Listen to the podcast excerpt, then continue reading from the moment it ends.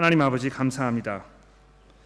하나님께서 어, 저희들 그냥 내버려 두지 아니하시고 주의 말씀으로 찾아오셔서 저희들을 가르쳐 주시고 또 훈책하시며 인도하시고 먹여 주셨으니 저희가 이 시간에 아, 경청하여 주의 말씀을 듣게 하시고 아, 들은 말씀을 통해서 우리가 어떻게 이 세상에서 하나님을 기쁘시게 하는 삶을 살 것인지 잘 이해하는 아, 그런 귀한 시간이 되도록 도와주시기를 예수 그리스도의 이름으로 간절히 기도합니다.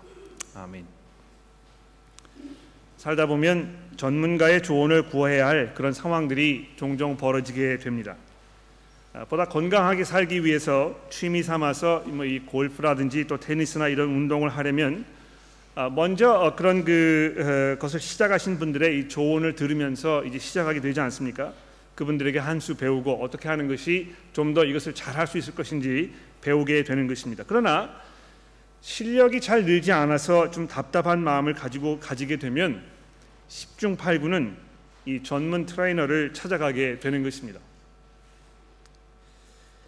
건강에 문제가 생기면 곧바로 이 GP를 만나서 의사 선생님의 조언을 구합니다.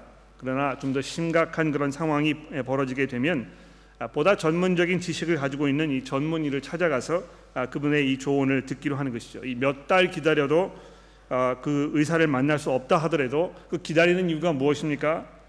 이 그 방면에 최고의 실력을 가지고 있기 때문에 그 사람을 기다리는 것입니다. 어떤 특정한 분야의 권위자는 그냥 권위자가 아니고요. 그 방면에 누구보다 경험과 지식이 풍부하며 또 상황을 가장 분명하게 판단할 수가 있고 가장 필요하고 또 가장 적절한 조치, 조치 를 취할 수 있는 그런 능력이 있는 분이기 때문에 우리가 그분을 그런 분을 권위자라고 인정하는 것입니다. 아, 우리 삶의 전체를 살, 살펴보려고 할 때도 역시 마찬가지로 권위자가 필요합니다.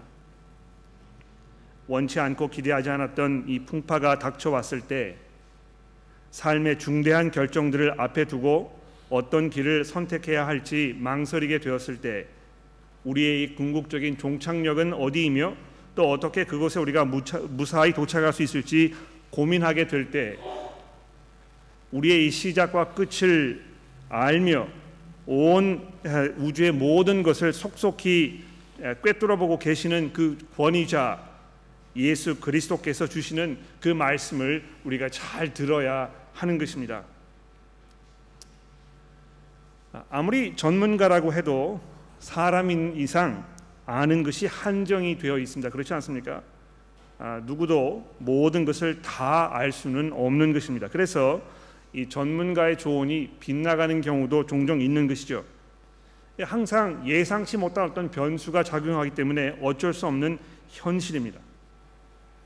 그러나 성경을 통해서 우리에게 찾아오시는 이 예수께서는 모든 것을 아실 뿐만이 아니고 그 모든 것들을 자신의 뜻대로 이끄시는 그것을 이루어 가시는 가장 큰 가장 놀라운 권세를 가지고 계신 분이라고 성경이 우리에게 증거하고 있습니다.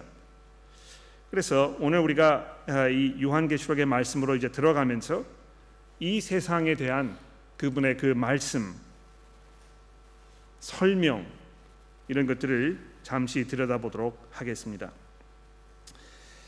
아, 우리가 아, 요한계시록을 시작한 지가 벌써 어, 한 달이 넘어가고 있는데요. 아, 우리 2장부터 5장까지의 말씀을 잠시 돌아볼 필요가 있을 것 같습니다. 아, 예수께서 2장과 3장에서 이 세상에 둘러싸여 있는 이 교회의 모습에 대하여 말씀하시는 것을 우리가 들어보았습니다. 교회가 어떤 그 상황 속에 지금 둘러싸여 있는 것입니까? 악한 자들이 거짓 사도들이 항상 교회를 위협하는 그런 상황 속에 있다고 예수께서 일곱 교회에 말씀하십니다. 환란과 궁핍을 견디어내야 하기도 하고 심한 경우에는 옥에 투옥되는 또는 순교하지 않으면 안 되는 그런 대가를 치러야 하는 이런 극한 상황이 우리 가운데 벌어지기도 한다고 예수께서 교회에 말씀하셨습니다. 또 이 세상은 끊임없이 우상 숭배 또 재물의 유혹들을 통해서 교회를 혼란에 빠뜨리고 이 참 믿음의 본질을 희석시키려고 교회를 향하여 달려드는 이런 상황이라고 우리에게 설명하십니다. 그래서 이 세상은요 그리스도인들에게 도무지 호의적이지 않습니다. 예수께서 어, 이미 말씀하셨듯이 세상이 예수를 미워하니 그분을 주로 고백하는 모든 이들을 똑같은 증오심으로 경멸할 것이라고 우리에게 경고하셨다는 것이요. 예수께서 설명하시는 이 세상은요. 사탄이 득세하는 곳이요. 구원받지 못한 이들이 죄와 사망의 권세에 짓눌려 신음하는 아, 그런 곳이라는 것입니다. 여러분 이 세상에서 사는 삶이 좋으십니까? 정말 이것이 나의 고향인 것처럼 내가 여기에 영원히 안주할 것인 것처럼 내 인생의 모든 것들을 여기에 다 쏟아 부으면서 여기에서 성공하는 것이 마치 우리의 어떤 궁극적인 삶의 목적인 것처럼 이렇게 생각하며 살고 계십니까? 종착역이 분명히 잘못된 것입니다. 그렇지 않습니까? 이런 곳에 살고 있는 이 성도들 앞에 어떤 도전들이 놓여 있습니까? 우리가 이 인내하면서 우리가 신실함으로 하나님의 이 진리를 사수하면서 경건함으로 살다가 우리 그리스도인들의 이 종착역인 이 승리자의 대열에 우리가 참여해야 한다고 2장과 3장이 계속해서 우리에게 말씀해 주었습니다. 그런데 지난주에 우리가 살펴본 이 4장과 5장의 말씀에서는 어떤 것을 보았습니까? 이 세상의 이 혼탁하고 어려운 이 교회가 당면하고 있는 그런 이 도전적인 여러 가지 일들 이런 데서 우리가 이 의기를 그 사기를 잃어버리고 상실하고 우리가 근심과 걱정 중에 이렇게 허우적거리게 될지 모르겠습니다만 다시 예수께서 요한의 눈을 들으셔서 어떻게 하셨습니까? 이 우리 육안으로는 볼 수 없는 하나님의 그 보좌와 그 앞에서 벌어지고 있는 장엄하고 놀라운 광경에 대해서 우리에게 설명해 주었습니다. 이 세상의 현실과 장차 일어날 일에 대해서 하나님의 이 계획과 설명이 담겨 있는 이 두루마기를 하나님께서 오른손에 쥐고 계시는 아, 이런 장면을 보았다고 지난주에 요한이 설명하였습니다. 모든 천군과 천사들이 온 세상의 모든 피조물들이 그 속에 담겨 있는 그 내용이 무엇인지를 이 숨이 멎을 것 같은 그런 긴장감 속에서 모두 일어나 가지고 목이 빠지게 눈이 뚫어져라고 그것을 쳐다보면서 기다리는 아, 그런 장면을 여러분 기억하실 것입니다. 1981년 9월 30일이 어떤 날인지 기억하시는 분 계십니까? 굉장히 중요한 날입니다. 왜냐하면 바로 이날 국제 올림픽 위원회가 아, 이 총회가 독일 바덴 바덴에서 진행되고 있었습니다. 아마 이렇게 설명을 드리면 무슨 날이었는지 아마 금방 짐작을 하실 것 같아요. 이 날은 그 후로부터 7년 후에 있을 88년 올림픽의 개최지를 발표가 나는 아, 그런 날이었던 것입니다. 뭐 아시다시피 일본이 이 나고야 일본의 그 나고야가 아, 서울과 경합을 벌였는데 아, 나고야가 나고야 이 압승이 예상되는 아, 그런 그 뻔한 결과를 기다리는 뭐 그런 상황이었습니다. 그러나 그럼에도 불구하고 온 한국 국민들이 이 숨도 쉬지 못하고 텔레비전 앞에 모여 들어가지고 발표 순간에 집중하고 있었던 것이죠. 마치 마침내 이 사마란 위원장이 이 투표 결과를 담은 봉투를 들어서 연단에 섰을 때, 지금도 기억나요. 제가 중학교 2학년 때였는데요. 그때 발표하는 시간이 11시 저녁 11시 45분이었습니다.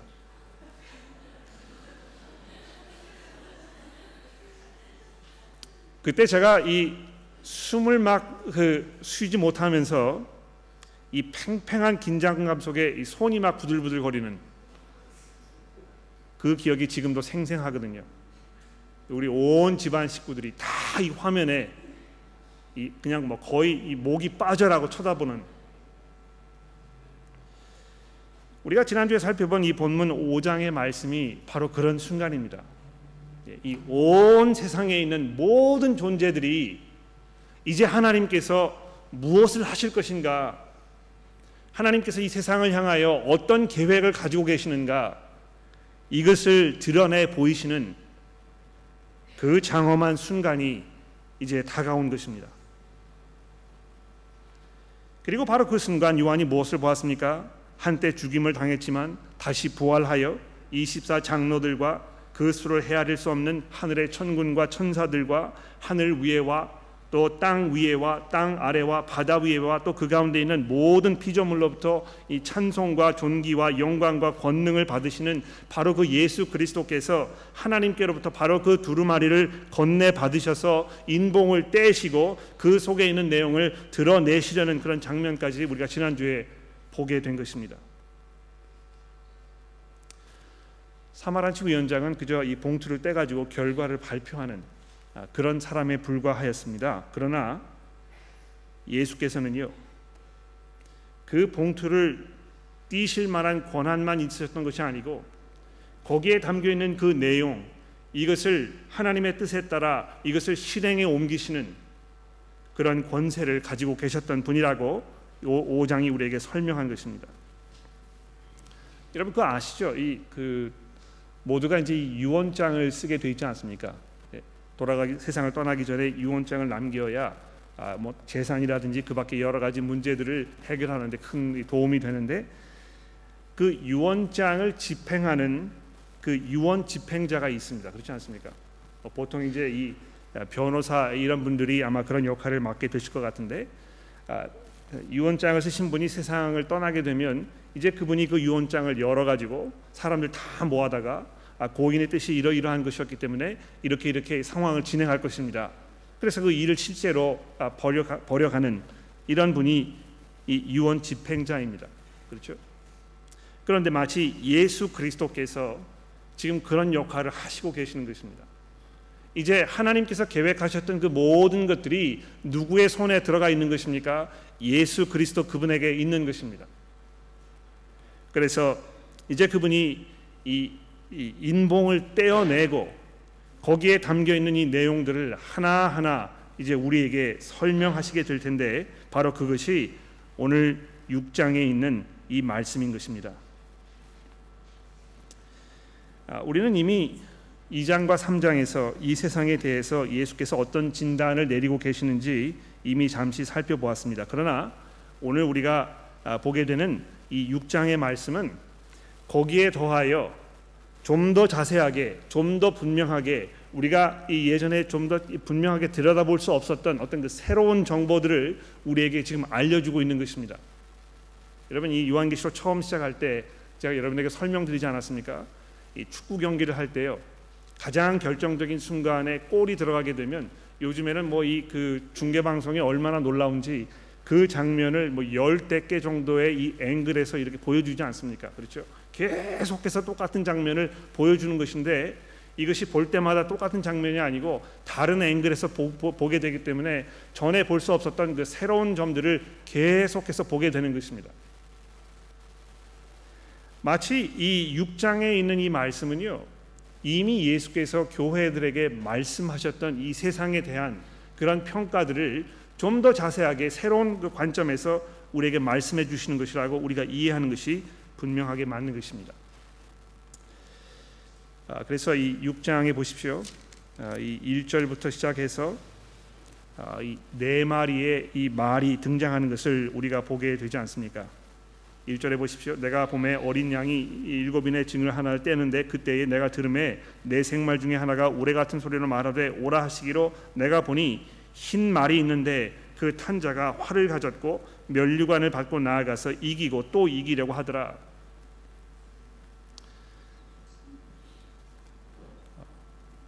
이 세상에서 무력을 가지고 모든 사람들을 호령하며 통치하고 다스리는 그런 그 어, 권력자들이 수도 없이 등장하였습니다.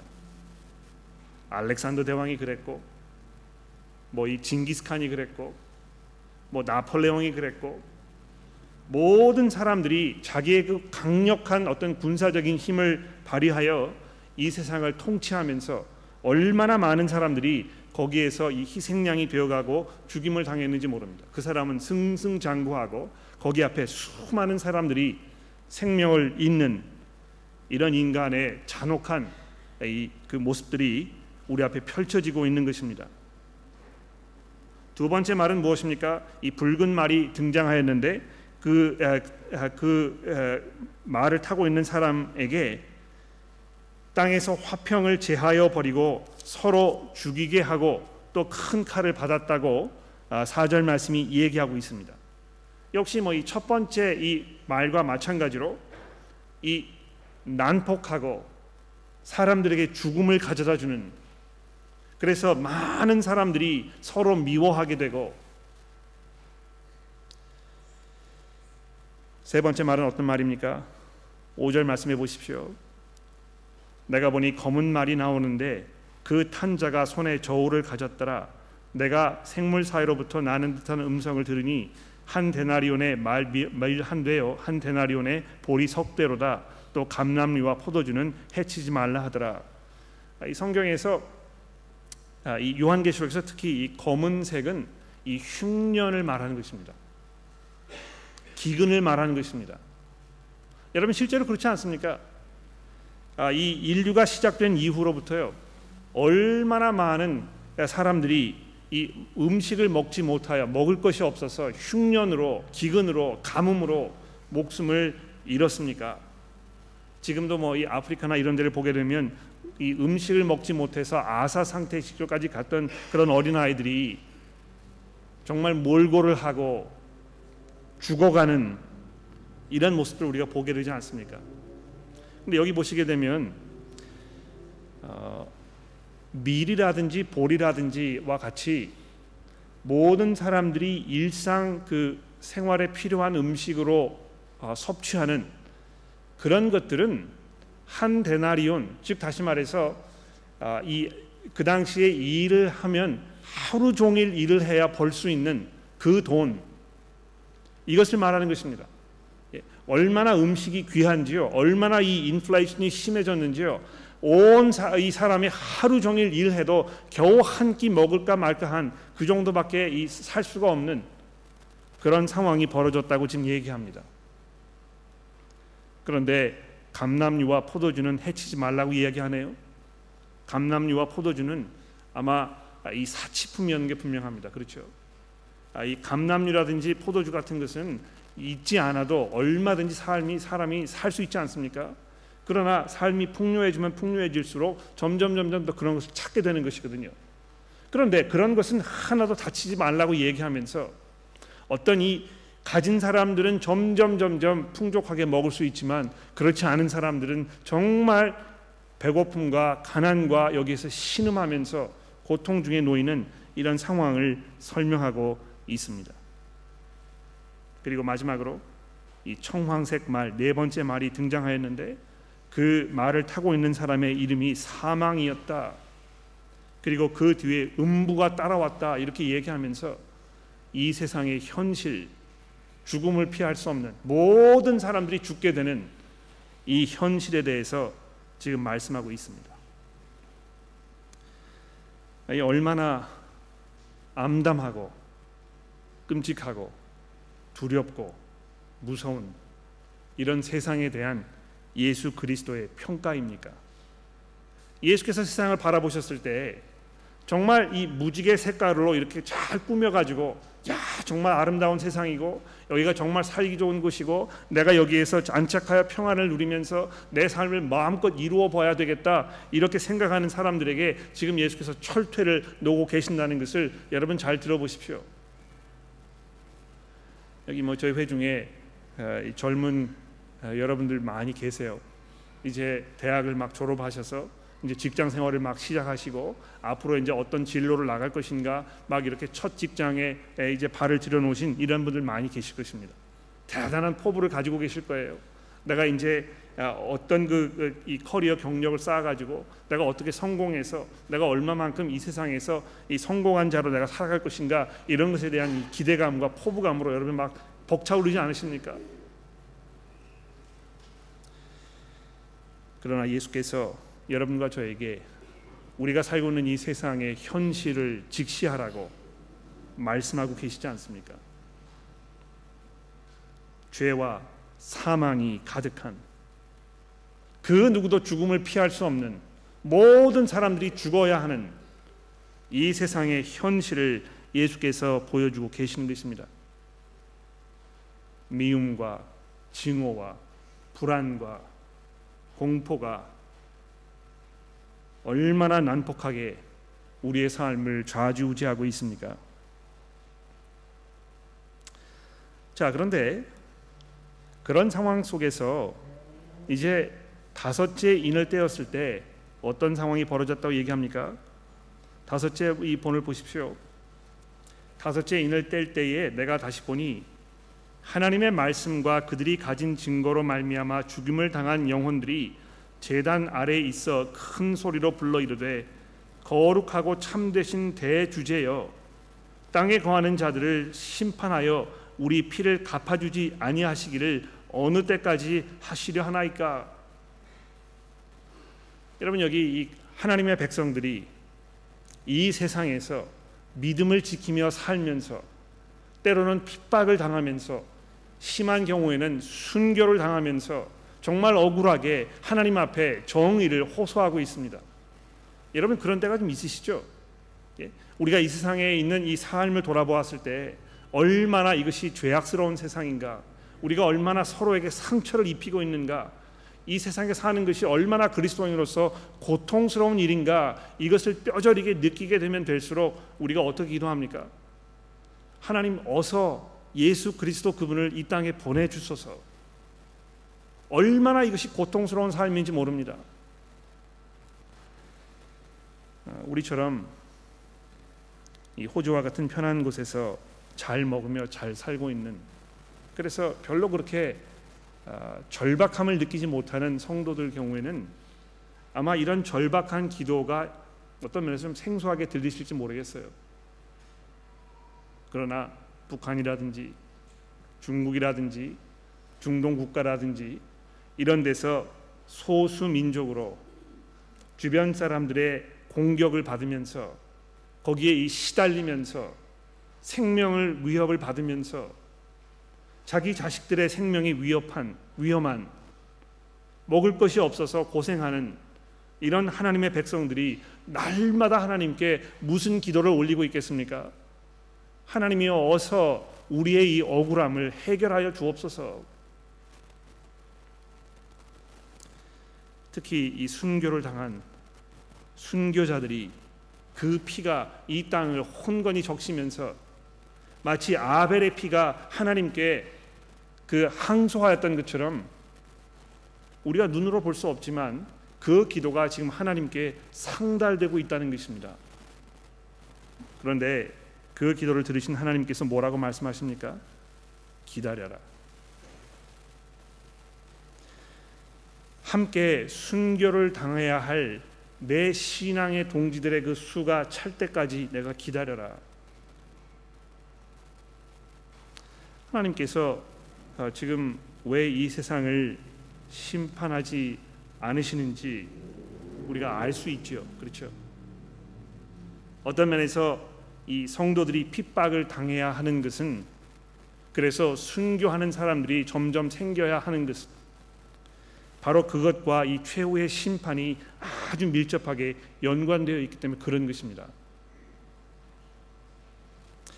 그래서 이 핍박을 당하는 성도들이 지금 이 하나님께서 하시는 그 일을 보면서 우리가 참고 인내하며 이제 이 정의가 이루어질 그 때를 기다리고 있는 것입니다.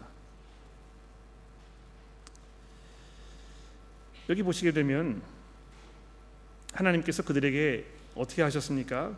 11절에 보십시오. 흰 두루마기를 주시며 이르시되 아직 잠시 동안 쉬되 이렇게 되어 있습니다. 아, 오늘 우리가 이 흰색 말을 탄 그 사람을 보았고요. 또 2장에서는 하나님께서 이 어떤 교회에 이 흰색 돌을 주시는 아, 이런 모습을 보았습니다. 또 나중에 우리가 보게 되겠지만 예수 그리스도께서 아, 이 백마를 타고 흰 옷을 입은 그 개선 장군의 모습으로 등장하시는 모습 우리가 이제 19장에 보게 될 텐데 요한계시록에서 이 흰색은요 승리를 말하는 것입니다. 예. 아, 예수께서 교회에 뭐라고 말씀하셨습니까? 끝까지 참고 인내하면서 승리하는 사람들에게는 내가 어, 어떤 그 은혜를 베풀 것이다. 내 은혜에 참여할 수 있는 그 권한을 주실 것이다. 이렇게 약속하고 계시는데 지금 하나님께서 이 핍박을 당하여 순교하면서 이 신음하고 있는 성도들에게 흰 옷을 입히시면서 바로 너희들이 승리자이고 잠시만 기다려라 이렇게 다독거리고 계신단 말입니다. 그런데 다행히도 오늘 본문 말씀이 어떻게 결론이 내고 있습니까? 내가 또 보니 여섯째 인을 치실 때에 큰 지진이 나며 해가 검은 아, 그 밀로 짠 그 상복 같이 검어지고 이렇게 하면서 이제 이 마지막 심판 날에 대하여 얘기합니다. 그러니까 이 요한계시록 6장은요 인류의 역사를 마치 큰 붓으로 휙휙 그려나가면서 우리에게 이 큰 그림을 보여주는 아, 그런 장면이라고 이해하시면 될 것 같아요. 예, 이 세상에 벌어지고 있는 이 끔찍한 현실 그리고 거기에서 고통당하면서 하나님께 기도하고 있는 이 성도들의 그 모습 그러나 궁극적으로 하나님께서 이 세상을 심판하시게 될 그 마지막 날의 그 참혹함 이것을 설명하고 계시는 것입니다. 그 날이 얼마나 무서운 날이 될 것인지 15절에 보십시오. 땅의 임금들과 왕족들과 장군들과 부자들과 강한 자들과 모든 종들과 자유인들이 불과 산들의 바위 틈에 숨어 산들과 바다 위에게 말하되 우리 위에 떨어져 보좌에 앉으신 이의 얼굴에서와 그 어린 양의 진노에서 우리를 가리라. 그들의 진노의 큰 날이 이르렀으니 누가 능히 그것을 감당하리요? 아, 그래서 이 어, 6장의 이 말씀은 보좌에 앉으신 이와 어린 양의 그 진노의 날 이것으로 그 대단원의 막을 내리고 있습니다. 하나님께서 이 세상에 그 심판의 날을 계속해서 뒤로 미루고 미루고 미루고 계십니다만 이것이 영원히 미루어지지 않을 것이라는 것입니다. 그분께서 이 진노를 바라면서 이 온 세상을 찾아오셔서 내 삶에 있는 내 가족들의 삶에 있는 내 주변에 살고 있는 모든 사람들의 그리고 지금까지 이 세상을 살아왔던 모든 사람들의 삶 속에 있었던 그 불의와 그 죄악의 문제들을 단칼에 해결하시면서 그 진노를 쏟아 부으실 그 날이 오게 될 것이라고 요한계시록 6장이 우리에게 선언하고 있습니다. 결론을 내려보도록 하죠. 요한계시록 6장은 우리가 헤쳐나가야 할 이 세상의 참 모습을 보여줍니다. 우리가 오해하지 말아야 할 것입니다. 이 세상은 미래가 없습니다. 결코 좋아지지 않을 것입니다. 많은 정치가들이, 많은 개혁가들이, 많은 학자들이 좀 더 나은 세상을 만들기 위하여 많은 연구를 하고 많은 사회 정책을 펴고 이래서 우리가 근본적으로 보다 나은 어떤 그 유토피아를 만들 수 있을 것이라는 굉장히 낙관적인 이런 방법으로 이 사회를 이끌어가고 있지 않습니까? 그러나 그렇게 많은 정치가들과 지도자들과 학자들이 이야기했던 것처럼 우리가 우리 스스로의 힘과 능력으로 이 세상을 좋은 세상으로 만들어 갈 수 있었다면 왜 아직도 우리는 이렇게 고통 중에 신음하며 어려운 가운데 있는 것입니까? 제가 지지난 주에요. 어, 아직 예수를 믿지 않는 그러나 약간 그 관심을 가지고 있는 그런 분과 어, 오랫동안 대화를 나눴었습니다. 제가 그분에게 여쭤봤어요. 어, 하나님을 인정하지 않으시는 하나님을 향한 믿음이 없으신 그 가장 근본적인 이유가 무엇입니까? 무엇이 당신으로 하여금 이 믿음을 갖지 못하도록 방해하는 그 방해물이 되고 있습니까? 이렇게 질문을 드렸을 때 그분이 뭐라고 얘기했는지 아십니까? 하나님이 정말 계신다면 아, 당신이 말하는 것처럼 이 성경의 하나님이 그렇게 선하시고 능력이 많으신 하나님이라면 우리 이 세상이 이런 꼴로 있을 수 없을 것입니다. 아, 이분은요 믿지 않으시는 분인데도 불구하고 지금 돌아가는 이 세상의 형편과 상황을 아주 솔직하게 지금 바라보고 있는 것입니다. 아무런 생각 없이 그저 흥청망청 뭐이 아, 그냥 먹고 사는 것이 우리의 가장 기본적인 필요인 것처럼 착각하고 살고 있는 사람들의 눈에는 이것이 잘 보이지 않을지 모르겠습니다만 우리가 조금만 눈을 들어서 우리 스스로의 삶과 우리 주변에 살고 있는 사람들의 이 현실을 들여다보면 무엇이 대단히 망가져도 망가진 이 세상 속에 우리가 살고 있다는 것을 인정하지 않을 수 없을 것입니다. 부부간에 있는 이 미움과 이 불신의 그 갈등, 사람과 사람 사이에 벌어지는 그 시기와 분노와 질투, 국가와 국가 간에 벌어지는 이 참혹한 전쟁의 그 폐허,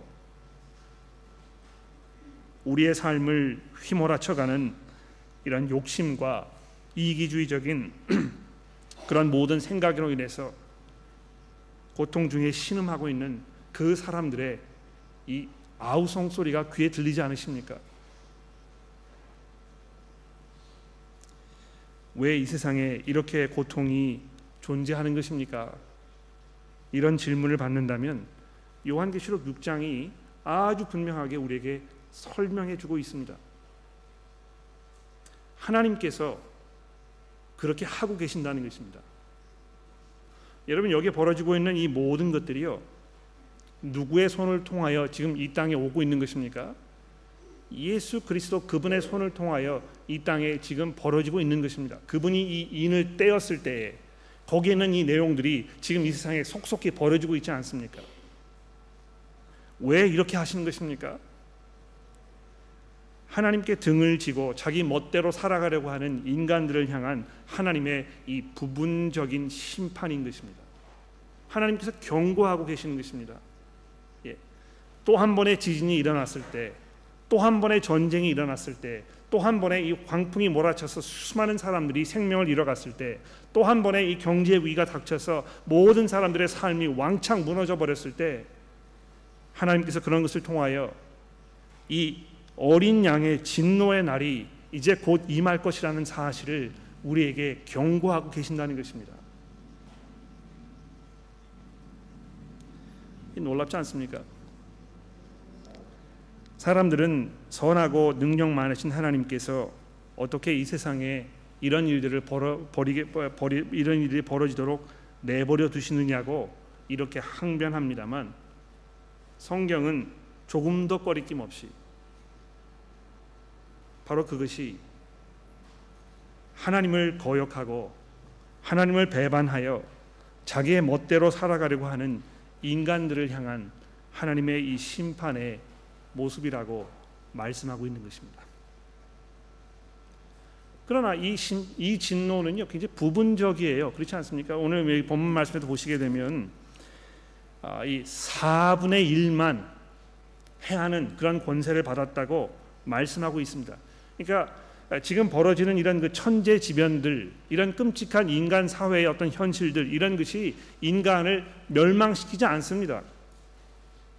그 피해가 엄청나기는 합니다만 그래도 아직 우리가 살고 있잖아요. 인류의 역사가 지난 뭐 수천 년, 수만 년, 뭐 수십만 년 동안 계속 진행되고 있습니다만 거기에서 이 악순환의 반복이 계속되고 계속되지 않습니까? 많은 사람들이 죽어나고 많은 사람들이 거기서 신음하고 그리고 이러한 형편은 예수께서 오시기 이전까지 바뀌지 않을 것입니다. 그러나 바로 그것을 통해서 하나님께서 우리에게 경고하고 계시는 것입니다. 그러나 하나님께서는 의도적으로 이 세상의 모든 그 악을 멸하여 버리시는 이 심판의 날을 미루고 계신다는 사실을 우리가 기억해야 할 것입니다. 여러분 이것이 얼마나 놀라운 하나님의 은혜입니까? 예. 우리가 고통 중에서 너무 이거 참기가 어려워서 예수 그리스도여 어서 오시옵소서 우리가 이렇게 기도합니다만 하나님께서 우리를 다독거리시면서 조금만 더 참으라고 조금만 더 인내하라고 우리를 격려하고 계십니다. 왜 그렇습니까? 어린 양의 이 진노의 날이 임하면 그때는 기회가 없기 때문에 그런 것입니다. 하나님께서는 이 세상의 사람들이 멸망을 당하지 아니하고 예수 그리스도를 통하여 구원을 받기 원하시는 그런 자비와 은혜가 풍성하신 하나님이신 것입니다. 이 세상에 심판이 임하지 않은 유일한 목적이 무엇입니까? 구원받지 못한 사람들을 불쌍히 여기시는 하나님의 은혜의 표현인 것입니다. 그러나 아무도 감당하지 못할 이 최후의 심판의 날이 오게 될 것이라고 그 날이 왔을 때 예수 그리스도께 순종하고 그분을 구주로 고백했던 모든 사람들에게 하나님께서 이 금면류관을 주시면서 착하고 신실한 종아 내가 정말 수고했다 이제 내 만찬에 참여하라 이렇게 부르시고 초대하시게 될 것입니다만 그러나 거기에 들지 않은 사람들에게는 미처 예상하지 못했던 누구도 상상하지 못했던 그런 엄청난 하나님의 진노와 심판이 분명히 있을 것입니다. 다가오는 이 심판의 날에 우리를 구원하실 우리 구주이신 예수 그리스도께서 우리의 산성이 되셔서 우리를 대신하여 그 모진 하나님의 심판을 받으셨다는 이것이 바로 복음의 약속이 아닙니까? 우리가 그것을 알면서 그 안에서 평안과 확신 속에 이제 이 세상을 이기는 그 방법을 알게 되었습니다. 무엇입니까? 그리스도를 바라보는 것입니다. 그분에게 우리의 모든 소망과 우리의 이 그 바라는 것을 거는 것입니다. 그분께서 이 땅에 오셔야만 이 세상이 회복될 것이라는 그 믿음과 소망 중에 사는 것입니다. 여러분 그렇게 하고 계십니까? 여러분의 삶이 이 그리스도를 기다리며 그분의 영광이 이 땅에 드러나는 그 순간을 위해 사는 아, 그런 삶입니까? 그렇지 않다면 이 심판의 날에 그분의 진노에서 견디기 어려울 것입니다. 기도하겠습니다.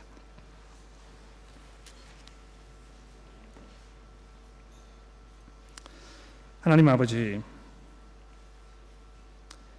보좌에 앉으신 하나님 아버지께서 그의 아들이신 예수 그리스도의 아, 그손 안에 이 온 세상의 그 미래를 맡기셨다는 것을 우리가 다시 한번 확인해 봅니다. 우리가 이 그리스도 이분과 화해하지 아니하면 우리가 그분 안에 있지 아니하면 우리가 그분을 위하여 우리의 삶을 살지 아니하면 이 마지막 심판의 날에 우리에게 일말의 소망도 남아 있지 않을 것임을 우리가 기억합니다. 하나님이여 우리가 이 세상에서 정신없이 마치 이것이 우리의 영원한 삶인 것처럼 저의 모든 것을 여기에 거는 그런 어리석은 그런 죄악된 삶을 살지 않도록 저희를 도와주옵소서. 우리가 온전히 그리스도를 바라보며 그분의 영광을 위하여 그분의 나라를 위하여 하나님께서 우리에게 주신 모든 것들을 헌신하며 거기에 쏟아붓는 우리 모두가 될 수 있도록 도와주시기를 우리 구주이신 예수 그리스도의 이름으로 간절히 기도합니다.